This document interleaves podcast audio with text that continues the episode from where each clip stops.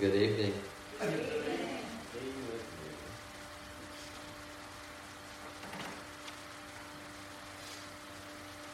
Amen. Brother John Ford mentioned, I suppose, um, um, I wish that he were here because I'd like him to hear it, uh, that he mentioned in passing the topic that I'm going to be ministering on tonight. He mentioned this morning that grief can be a bondage in the life of a Christian.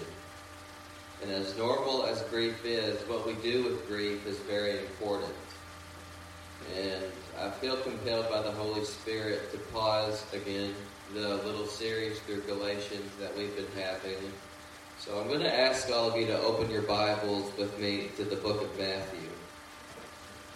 Matthew chapter 5. I'm only going to read two verses today, and if you know me, you know that I don't do that often. Uh, I think that a couple weeks ago was the second time I've stood behind this pulpit and actually ministered from an entire chapter. I read a lot when I preach, but I feel like this is more topical than I usually minister. Uh, Matthew chapter 5, reading verses 3 and 4. Matthew 5, 6, and 7 are, as some have dubbed, and rightly so, the greatest sermon ever preached in human history because it is Christ's sermon. It is literally a message that Jesus Christ preached here on earth that you and I have access to today because of the Holy Spirit's role in the assembling of the Scriptures. The Sermon on the Mount, in essence, is the description of a true, unadulterated, 100% child of God.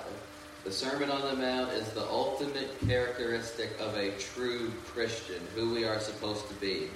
When it comes to separating the Mosaic law of the Old Covenant and the law of Christ for the new and everlasting covenant, it's wise of us to reference the Sermon on the Mount when it comes to determining what exactly God wants us to do in the covenant that we're under. Because the Sermon on the Mount covers just about everything we need to know. There's obviously more to the Sermon on the Mount than describing a Christian, but if anything, the Sermon on the Mount describes someone who, in essence, is perfect. Someone who is absolutely perfect. It is describing the perfect man. And the dilemma with that is obvious. None of us are perfect. And on this earth, as we teach here, as long as the sin presence is there, we will never be perfect here on earth. We will be perfect in heaven because of what Christ has done for us. We'll, we'll be able to be perfect in heaven. But the Apostle Paul would write to the church at Rome in Romans 6, 7, and 8 basically how sanctification happens. And I've heard it wisely said don't be surprised if God has to take you through Romans 6, 7, and 8 before he brings you to Matthew 5, 6, and 7 because you and I are a work in progress, and that's a good thing. But before Jesus, I won't really be talking about sanctification per se tonight, but what I want to focus on are the two first verses of the Sermon on the Mount. Before Jesus goes into any further detail about anything, this sermon preached by the second person of the triune Godhead begins like this in, Matthew chapter 5, verses 3 and 4. It says, Blessed are the poor in spirit, for theirs is the kingdom of heaven. Blessed are they that mourn, for they shall be comforted. I'd like to preach to you a message tonight with the help of the Holy Spirit. A message titled The Grieving Christian. The Grieving Christian. Heavenly Father, we thank you once again for this day that you've given us, God, and I ask that you give me strength and wisdom to say what you have me say tonight. I ask that you give all of us, myself included, the strength and the wisdom to receive from your word, to have your word minister to us, God. Show us the gospel importance of these words that we have read tonight, and show us, Lord, through your word, how you are our great comforter. We thank you for all that you've done for us, and we bless your name. In the name of the Lord Jesus Christ, we pray. Amen. Amen. Amen. From what I've been able to understand, the Oxford Dictionary, which is basically the dictionary that that you find whenever you Google a word, defines grief as a deep sorrow, especially caused by someone's death. And I think just based off of that definition alone, we can come to the conclusion, not just by me telling you that, but out of experience, that grief is a very, very normal thing, including in the Christian life. Christians are not superheroes. We are people. We are redeemed people, and we are a people who are being sanctified by God. But we experience things that people experience, and one of these things that we experience often is grief. Right now, the United Kingdom as a whole nation are all grieving over the passing of Queen Elizabeth. And I just mentioned to one of my classes, I believe this past week, how before she died, and from what I understand, her death was very sudden. There was no real illness that she had. She just, she just, I guess her body failed or whatever you would call it, and she passed away. And just last week, I told one of my classes that how historical of a woman Queen Elizabeth was, because she is she was the longest reigning monarch in Britain's history, which also makes her the second longest reigning monarch in all of world history. She got to see and lead that nation through many very important times for that nation, and now that once living piece of history is gone and the entire nation of, the, of Great Britain is grieving over that. Charles III was crowned the King of England, and it's weird. It's weird saying that, that England has a king because for all of our lives they've had a queen. But life goes on. Earlier this summer, I lost, uh, I suppose you could say in the middle of the summer, uh, y'all already know I lost my dog, Troy. His death was also very sudden, kind of came out of nowhere. He wasn't old. Uh, he was a very good boy, a very happy animal, uh, glorified couch cushion, and absolutely useless in every way imaginable. But he was a good boy. He was a good dog. And everybody loved Troy. But we don't really know what happened. Our vet said that it might have been a poisonous snake bite that killed him. Very sudden and very, very, very sudden death. And it's weird, everything that happened after he died. I never grieved over an animal like I did Troy. Um, and it was interesting. I remember just, I believe it was the second night after he died, I had a nightmare where I just relived his death over again. And when I woke up, it's interesting because when I wake up, it's a slow burn, it's a slow process. My mind has to register that I am awake, and then the rest of my body just kind of has to catch up with my mind as I just kind of roll out of bed. But this morning, it was different. I literally just had to, the moment I woke up, I literally had to say to myself, He's already dead. And I told myself that to comfort myself because I didn't want to bear the thought of Him suffering again. This day is the anniversary of a day that our nation grieves on September the 11th, 2001, this nation had to watch some of one of the most shocking events in all of human history. This is a holiday, not a holiday, goodness, it's a day of grief for this country because we mourn so many lives who were lost by such a small group of people in such an evil act of terrorism on our nation. Grief is very, very prominent this time of the year especially now, some years more than others, but this general time of the year is often just a time of grief, whether it's remembering something that happened in the past or whether we're going through something right now. This summer, the Mahan family, as well as this church as a whole, had to cope with the loss of Sister Mary. And a week after her funeral, a friend that I have in Illinois that I met in college, and we still keep in touch. He messaged me just a week after their funeral, and he told me to keep him in prayer because he had lost a dear friend that he went to church with. And Sister Sue, uh, recently having to deal with the loss of your daughter, and Sister, we're praying for you and your entire family. Uh, grief is normal. Everybody goes through grief. It's a thing that we go through. And not just when it comes to somebody's physical death. Last fall, my last fall semester at JSBC, there was, I can't tell, I don't really remember if it was towards the beginning or the middle of that semester, but I'll, I'll never forget this because of just everything that happened. But it was a Tuesday and it was raining outside.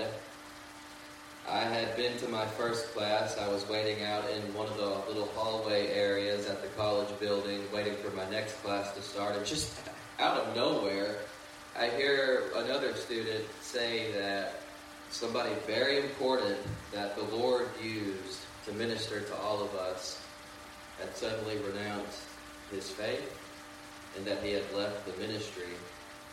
And it just it hit me like a freight train but I didn't.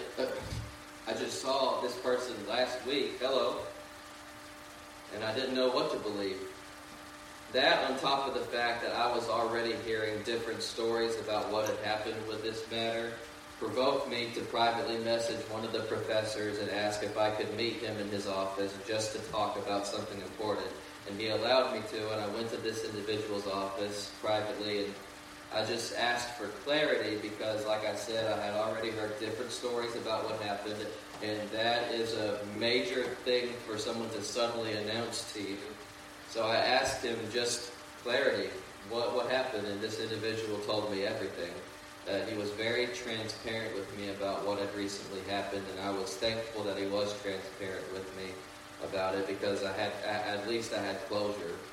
And it was true that this individual who was such, I dare say, bizarre intellect when it came to the things of the Word of God, someone who seemed to be such a gifted preacher, someone who seemed to have been anointed, who was seemed to have been willing to allow the Holy Spirit to take over a session, a teaching session, a preaching session, whatever you would call it, that this person had renounced their faith in Jesus Christ. And they are no longer a Christian.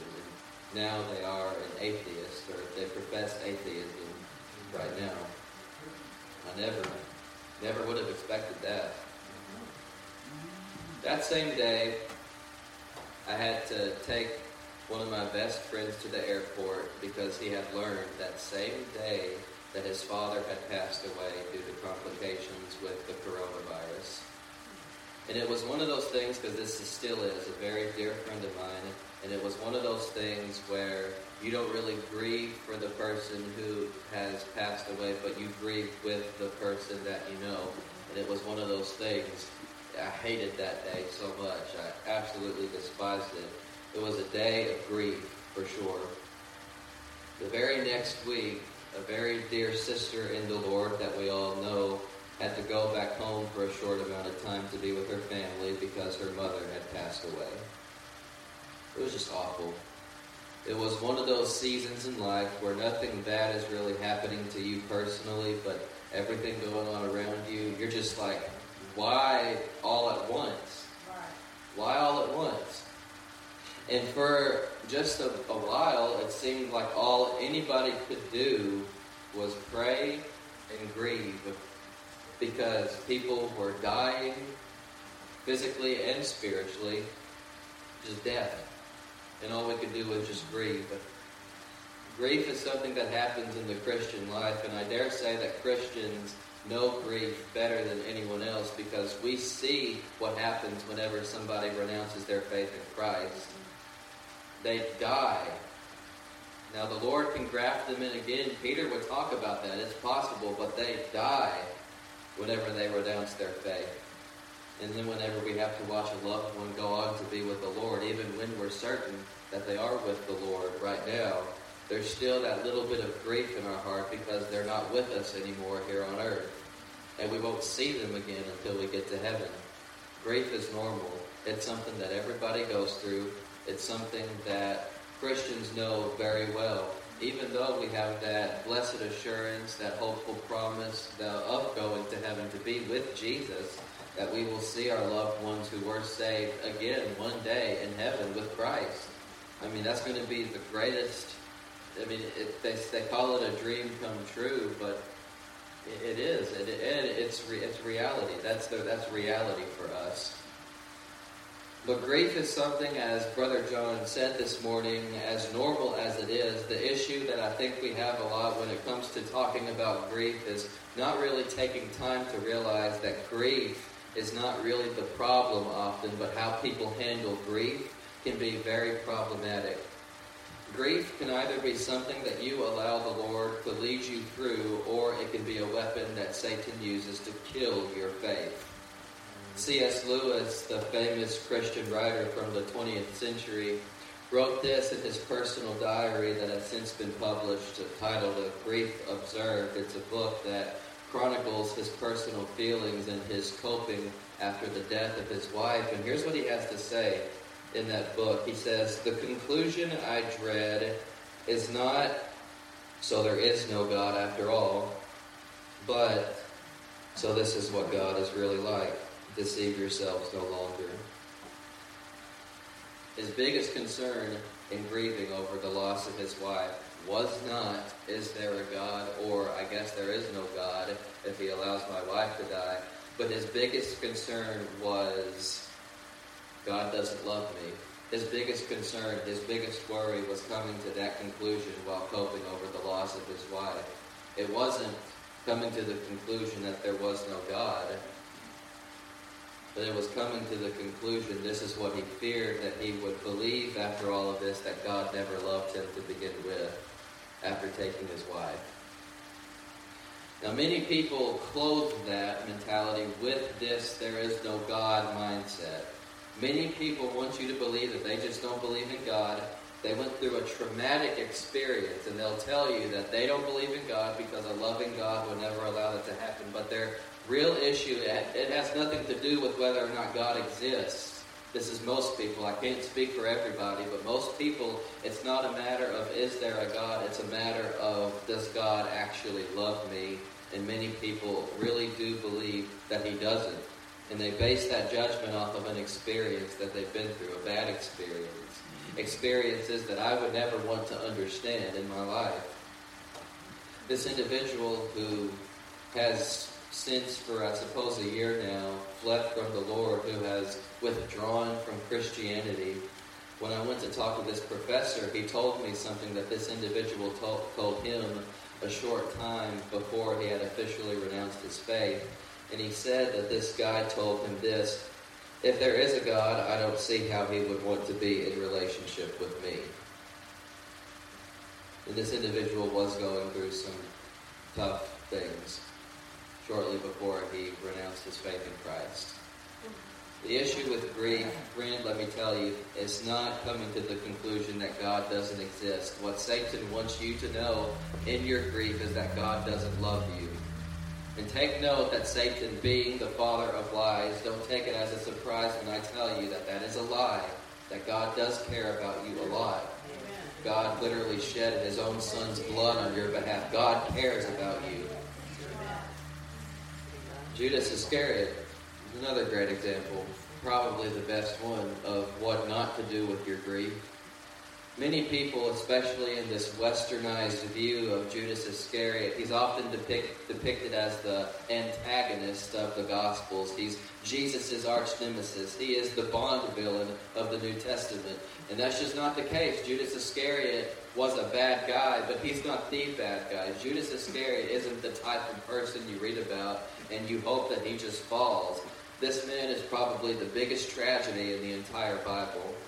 A man who walked with Christ, who was anointed by Christ to cast out demons. This man followed after the Son of God. But for, what was it, 30 pieces of silver sold him out. And a lot of people think that's where his story ends. It isn't. Judas Iscariot was overcome with the reality of what he did. He tried giving those 30 pieces of silver back to the religious leaders, and they wouldn't take it. And I believe, and I'm just thinking about this now, the Bible even records how he, in his grief, threw the money back at them. He threw it at them because he wanted nothing to do with it. And instead of repenting for what he had done, he went out into a field that he had purchased and he hung himself he committed suicide. A man who just a few days ago was walking with Jesus and preaching the kingdom of God through Christ just committed suicide. Grief is very real, and Christians do grieve. Many people will tell you that if you grieve, you're not a real Christian. Dude, that's not true. Uh-huh. Grief is not the problem. How you handle your grief can be the problem. The issue is not that you're grieving. Everybody grieves. God grieves. The Bible mentions that God grieves whenever he has to condemn a soul to eternal damnation. That grieves the heart of God. And if God grieves, I don't think it's too sinful for me to grieve either as a child of God, especially if it's over somebody who just renounced their faith. I'm not a prophet, I'm not a seer. I can't look into the future and tell you that they'll ever come back to Christ. I have that painful uncertainty about it. And only that peace that Paul talked about that surpasses all understanding can get me through things like that, and us through things like that, just to be honest. When we don't know what's going to happen, there is a peace that surpasses understanding that God will give those who seek Him. But something that I've always found to be interesting, something that ironically I heard from this individual who is not walking with God today. He mentioned one time when I heard him preach that whenever he was a boy, he saw this book at his family's house, and all he could remember was the name of the book, and the name of the book was If You're Going Through Hell, Don't Stop. If you're going through hell, don't stop. That's the worst time to stop. That's the worst time to, fall, to stop following after God. Amen. David would say, even if I made my bed in hell, God is still with me. But the thing about that is, some people read that in the Psalms and they think that it's okay to be in hell because God will still be with you, friend. Just read the rest of the Psalms. I mean, the end goal of the Christian is not hell for very obvious reasons. The end goal is to get to heaven.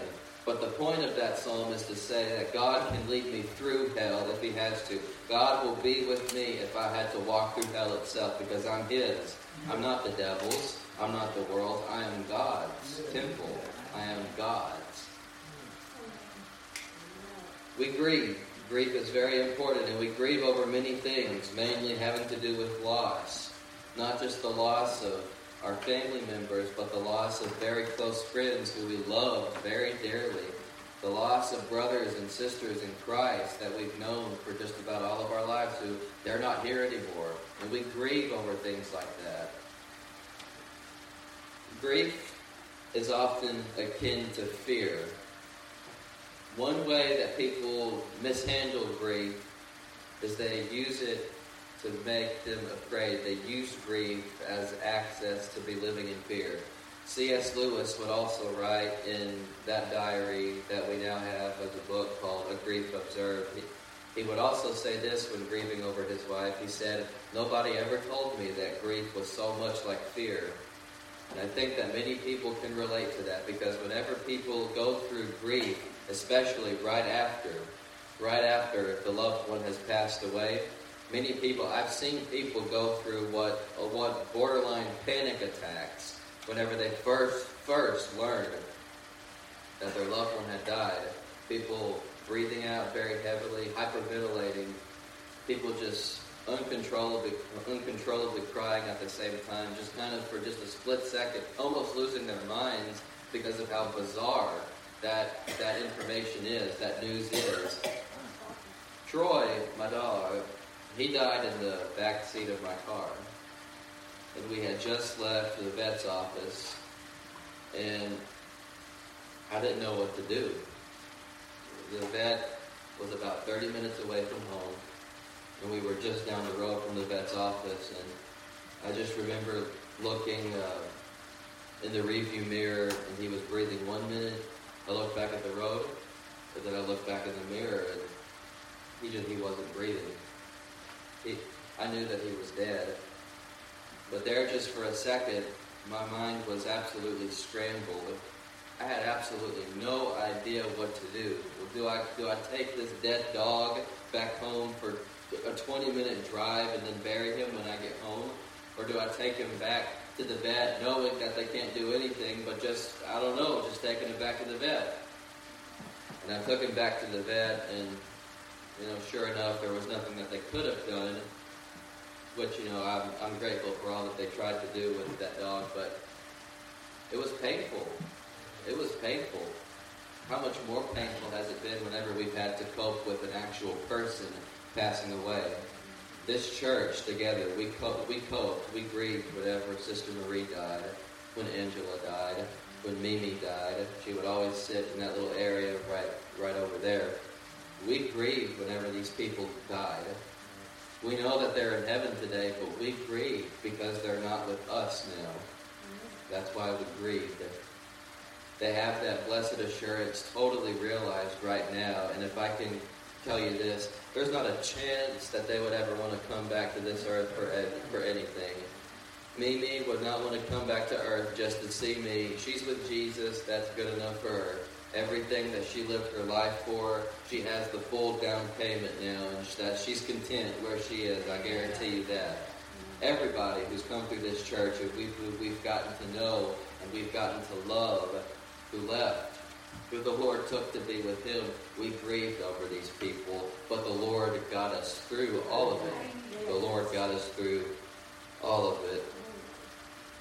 The thing about grief and fear is that we need to understand God has the same answer for everybody. But how God shares that answer, how God delivers that answer, maybe for lack of a better word, is different. Not depending on who He is, but depending on who we are. How we're thinking, what we're like, what our mindset is like, whether or not we're allowing our emotions to just dictate our every move and I think a good example of this, especially when it comes to God's will for our lives, is whenever you compare two prophets in the Old Testament, Jonah and Elijah. Both of these are men who fled when God did not tell them to flee, and yet the Lord responded to each person very, very differently. Jonah, a man who fled from Nineveh when God wanted him to go to Nineveh, the Lord sent a fish to eat him and then spit him back out. And then Jonah was like, okay, I'll go to Nineveh now. Elijah was very, very different.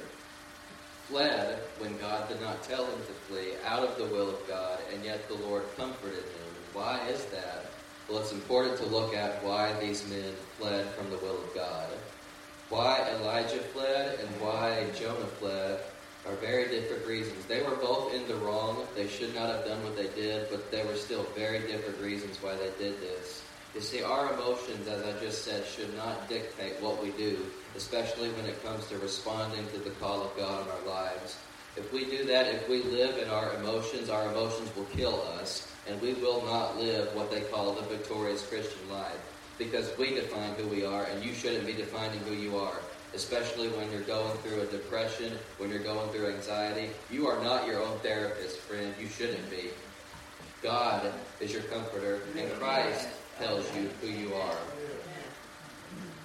But Jonah, if you go back and read that little book in the Old Testament, you learn some pretty revealing things about Jonah. It's not just fear as it regards why he's running away from Nineveh. This man did not, he was a very, very proud Jew, and I mean that in a bad way, because he did not want these Gentiles to be redeemed. He wanted those wicked Assyrians who sinned as much as they talked, those Gentiles, they deserved God's judgment. I'm not going to go preach to them. God sent a fish to put them on the right path.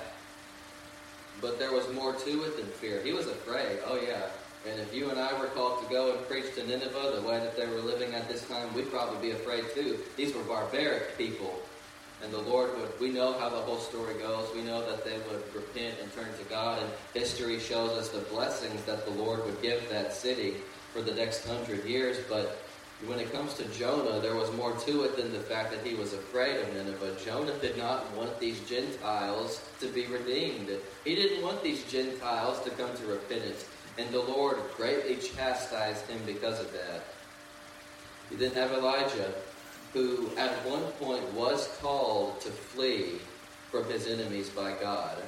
This man is one of the greatest examples of a man of faith that you'll find in the Bible, the Old Testament prophet Elijah, because he had no, he had absolutely nothing going for him on the material side of things. He had to prophesy a godly word to some of the most ungodly rulers in Israel's history, Ahab and Jezebel. I mean, totally non-ideal king and queen for Israel for his time. And there was a time he was faithful to the Lord. He was always faithful. He was faithful to God. He said what God wanted him to say. He did what God called him to do. And there was a time when Jezebel basically put a hit out on Elijah. That's how we would describe it today. And the Lord did command Elijah to flee from Jezebel and go into hiding for a period of time. And he did that. But this last time, right after the showdown at Mount Carmel, as people call it, which is one of the wildest, and I mean that in a great way, wildest displays of faith from a godly man in the whole Bible, right after that, Jezebel puts out another threat against Elijah's life, and Elijah flees Jezebel again. But this time, the Lord did not call Elijah to leave. He was afraid and he allowed his fear to overtake him, and out of fear he left Jezebel. He fled from Jezebel. Fleeing under the call of God and fleeing out of fear are two very different things. And you want to be sure that if you're fleeing, it's because God wants you to flee. God wants you and I to flee from sin. He doesn't want us to flee out of fear, though. The thing about this, though, is that Elijah, one of the greatest prophets of the Bible, this dude's now in the middle of, I'm guessing, some little desert area, sleeping under a little broom tree, a juniper tree, and then he would go hide in a cave after that. And yet the Lord gave him sleep, and then the Lord fed him, the Lord gave him water, and then the Lord had him sleep some more. I mean, the Lord absolutely took care of this man why is that? Because Elijah was he was his own problem entirely. Jonah was too, but I don't know. Maybe maybe for lack of a better word, Elijah Jonah wanted God to kill the Ninevites. Elijah said to the Lord whenever he hid under the broom tree, he said, Lord, take my life because I can't do this, what you called me to do the man was so low and so unbelievably depressed that he asked God to take his life away from him because he didn't want to do this. And who could blame him? I mean, Jezebel and Ahab. This is the nation that God established, and somehow throughout history, it's gotten to the point to where these two very ungodly people are killing the prophets of God, the ones in charge of the nation that God established. I can see where he's coming from, but nevertheless, he was out of the will of God. He allowed that fear to consume him, and he disobeyed God, even though he was afraid, even though he was depressed. You can't use these things as excuse because disobedience is still disobedience. But at the end of the day, Jonah, Elijah, they both accomplished God's will. After the Lord cared for Elijah and ministered to Elijah, the Lord simply commissioned Elijah to go, to go continue doing what God wanted him to do. And Elijah did just that. Jonah had to be chastised in order to pursue, to go after what God had called him to do. Elijah had to be cared for to do what God wanted him to do. Both were going to do the same thing, to do God's will for their lives, to continue to go and to go and uh, prophesy, to minister.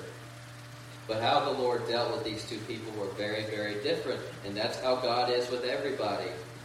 When it comes to accomplishing the will of God for our lives, I've seen people become so unbelievably stressed out about God's will for their lives, especially over the last four years of my life.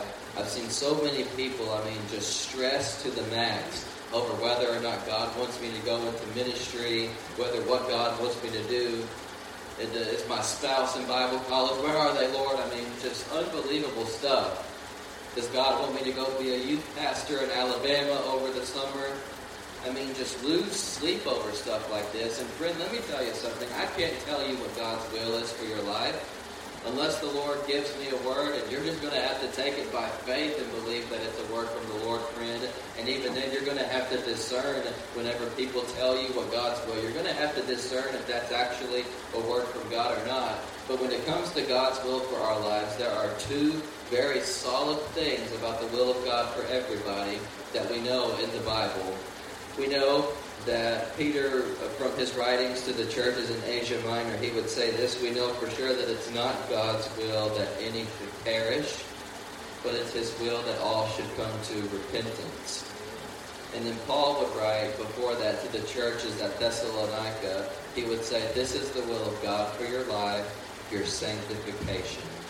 So those two verses already let us know very clearly what God's will is for our lives as his people. And it presents two questions to us. Am I saved?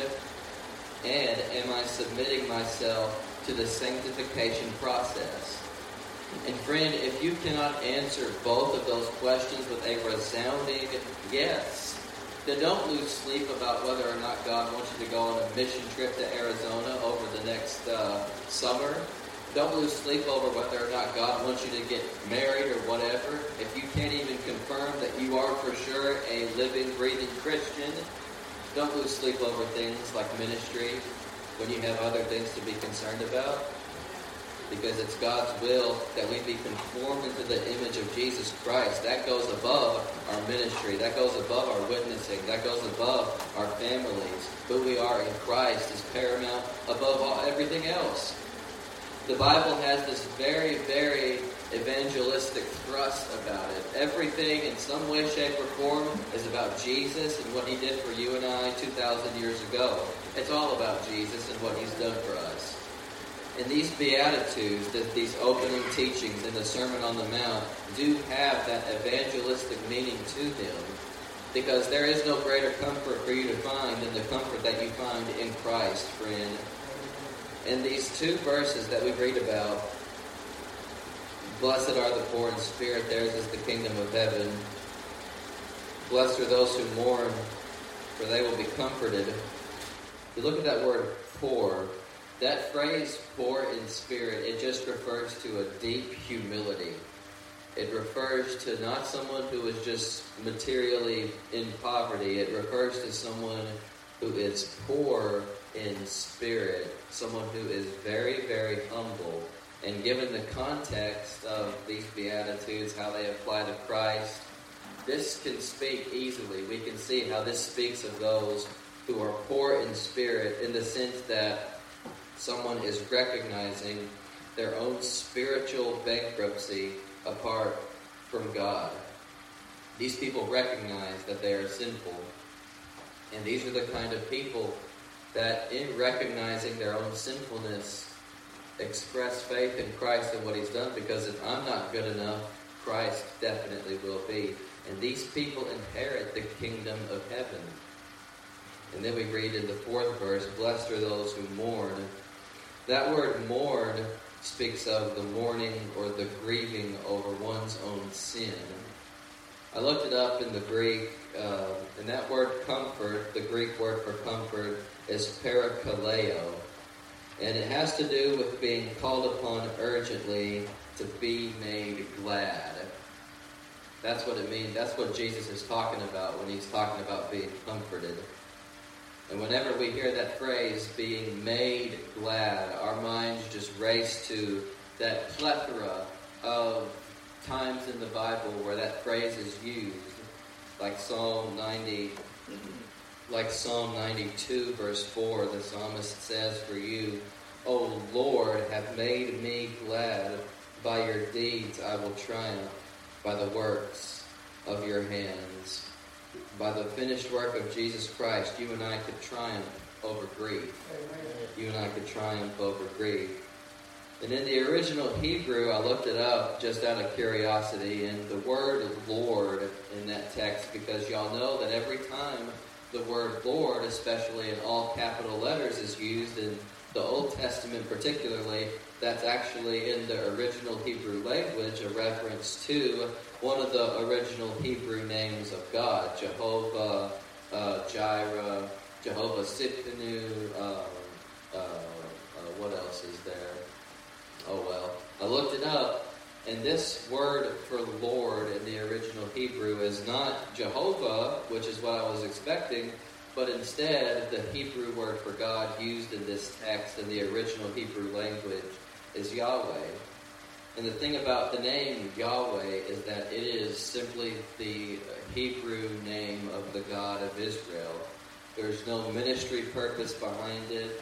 It's not as though I'm reading Jehovah, oh, what is it? Uh, Jehovah Shammah. Is that the Lord who heals? It's the that counts. It's not a Jehovah name in the sense that I'm supposed to get a certain aspect of God from this. It's simply God. Through God, through God's works, I will triumph. Not just through God's healing works will I triumph, God's sanctifying works will I triumph, but simply through the Lord Himself, I'm going to triumph. Through God Himself.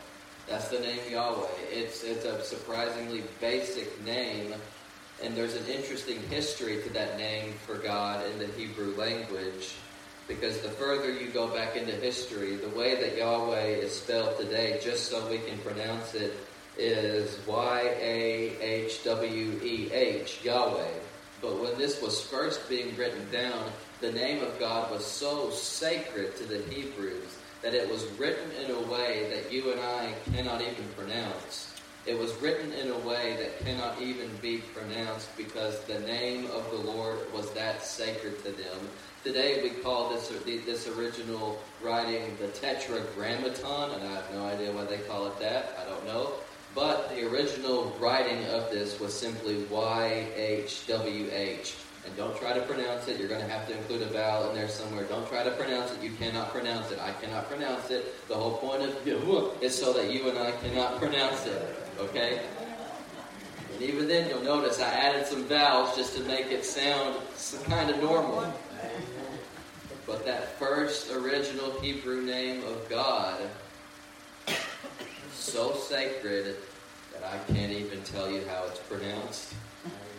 Many people believe that, however this is pronounced, that this is really what the Lord said to Moses during the burning bush experience, because Yahweh simply means all sufficient, self existing, things like that. I am that I am. And the great I am that I am, this very sacred God, wants to have a relationship with the world. God wants to have a relationship with us.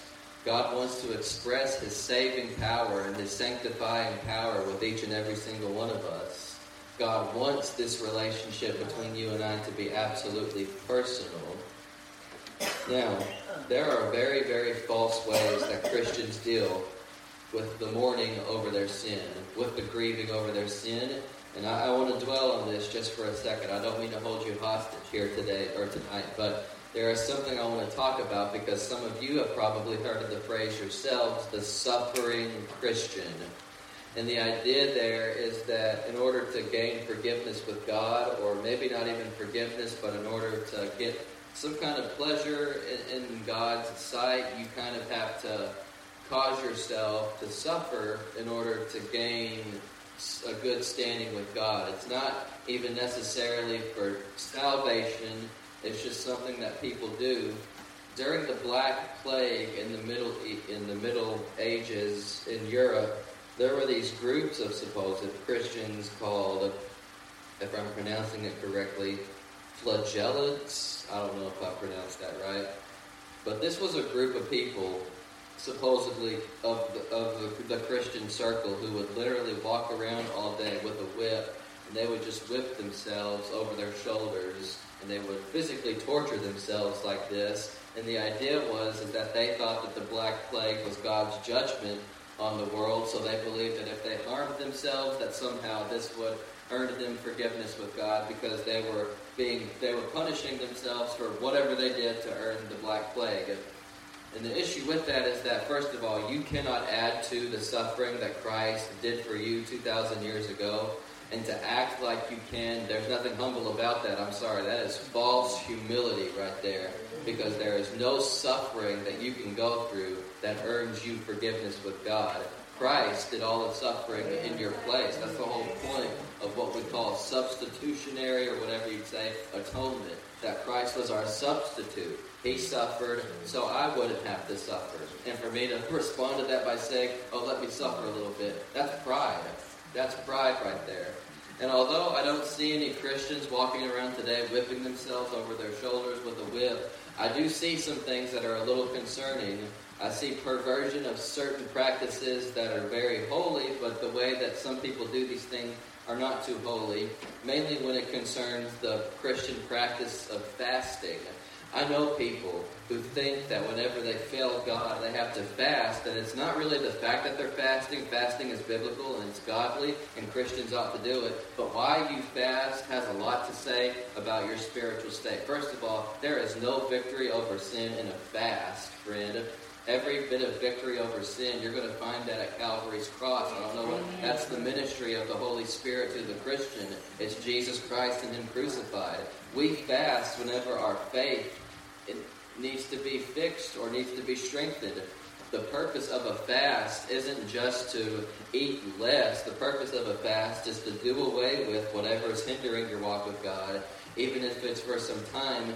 And in exchange, in all the time that you've been given to that thing, dedicating that time to prayer, Bible reading, seeking the Lord, seeking God's face, worship, replacing all of that time with that hindrance with time with God. That's a fast.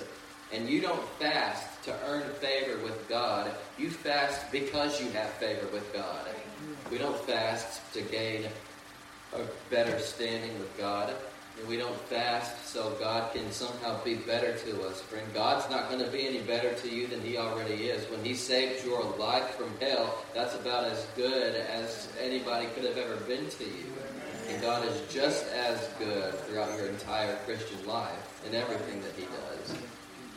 But these people, what they do, their mindset is that they are suffering because they are physically starving themselves. And because they are suffering, they are being good Christians. You're not being a good Christian. That's just like the whoever these people were that were whipping themselves. That is false humility because you are teaching yourself that you have to add to the sufferings of Jesus Christ on the cross.